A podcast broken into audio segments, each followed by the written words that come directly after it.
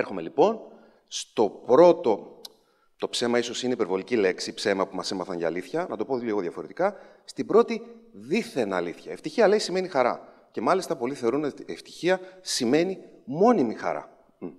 Η ευτυχία δεν νομίζω ότι είναι μόνιμη χαρά. Σίγουρα δεν είναι υπερβολική χαζοχαρουμενιά. Να το εξηγήσω λίγο διαφορετικά αυτό. Τα δίπολα κυβερνούν τον κόσμο. Καλό, κακό, μαύρο, άσπρο. Παράδεισος, κόλαση. Α, ε, παλιό, νέο. Αριστερή, δεξί, αυτοί και αν κυβερνούν τον κόσμο. Σε κάθε περίπτωση, αυτό το οποίο θέλω να πω είναι ότι χωρίς, μάλλον για να αντιληφθούμε τον παράδεισο, πρέπει να, έχει μια, να υπάρχει μια κόλαση να τον απειλεί.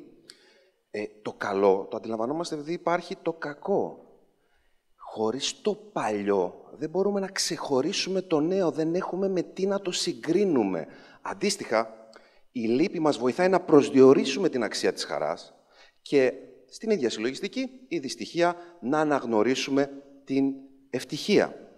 Μήπως λοιπόν όλα αυτά που θεωρούμε τόσο προβληματικά, το πρόβλημα, το λάθος, το κακό, η λύπη, η δυστυχία είναι προϋπόθεση για την ευτυχία, αφού χωρίς αυτά δεν μπορούμε να προσδιορίσουμε το θετικό παρονομαστή; Μήπως ευτυχισμένοι μπορούμε να είμαστε και στο χτύπημα και στην αναποδιά και στο παραστράτημα, ακόμα και στον πόνο; Μήπως ευτυχία είναι το χιούμορ στη δυσκολία, ενδυνάμωση μετά από ένα πρόβλημα. Στο ευτυχία σημαίνει μόνιμη χαρά, απαντάμε ευτυχία. Ίσως και να σημαίνει ορθή διαχείριση της λύπης.